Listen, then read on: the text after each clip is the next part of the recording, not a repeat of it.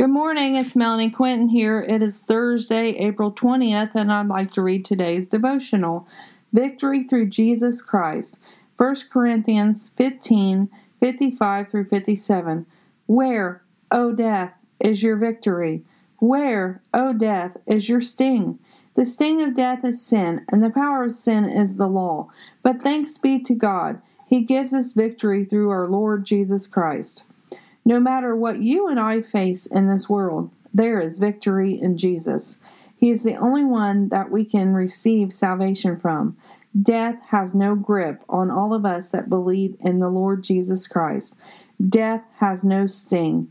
Do not settle for sin and death. Instead, rise above that and do the will of the Lord today.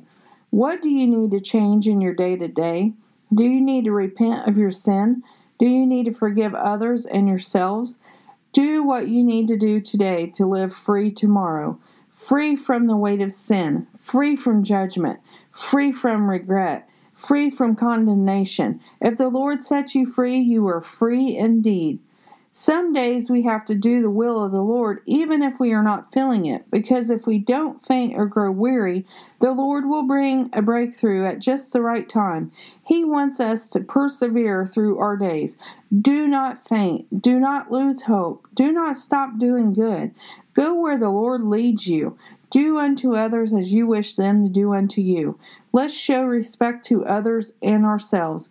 Trust the boundaries you need to stay healthy and free from bondage.